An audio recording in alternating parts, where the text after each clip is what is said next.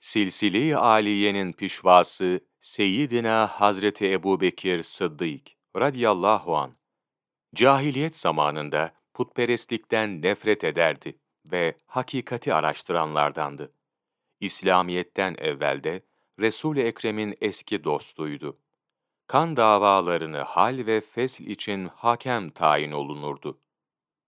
Hadis-i şerifte, Ebu Bekir'in malından faidement olduğum, yani faydalandığım kadar hiçbir maldan faidement olmuş değilim buyurulmuştur.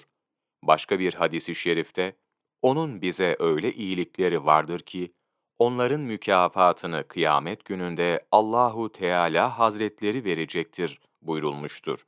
Tirmizi Hazreti Ebu Bekir radıyallahu an Resul-i Ekrem'in sallallahu aleyhi ve sellem en sevgili dostu, ensar-ı nübüvvetin en samimi mahremiydi.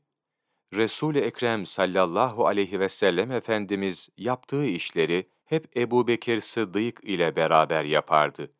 Resulullah sallallahu aleyhi ve sellem hazretlerinin Hazreti Ebu Bekir'e olan muhabbeti başka bir neşe ile tecelli ediyordu. İrtihal buyuracakları sırada Resul-i Ekrem Efendimiz şu sözleri buyurmuştular. Dostluğu, yardımı itibariyle kendisine en çok minnettar olduğum arkadaş Ebu Bekir'dir. Rabbimden başka bir halil, dost ittihaz edecek olsam, edinsem, yine Ebu Bekir'i ittihaz ederdim.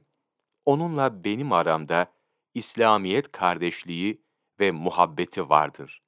Mescidin bütün kapıları kapansın, yalnız Ebu Bekir'in kapısı açık kalsın. Peygamber Efendimizin arzuları hilafına bir hareket olup da müteessir olduklarında, Hazreti Ebu Bekir gelecek olursa derhal tebessüm eder, teessür ve ibirarı, gücenmeleri zail olurdu.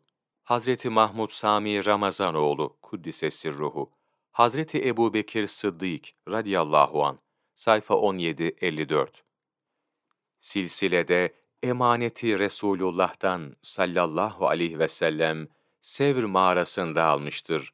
Resulü Kibriya'nın kibriya izniyle o anda Ebu Bekir'e teveccühü radıyallahu an ilahi feyz ve esrarın kalbine nakşına vesile olmuş ve Nakşilerin zikri hafisi orada telkin ve tevdi olmuştu. Muhammed Hani, Adab, sayfa 41-42, 4 Mayıs Mevlana takvimi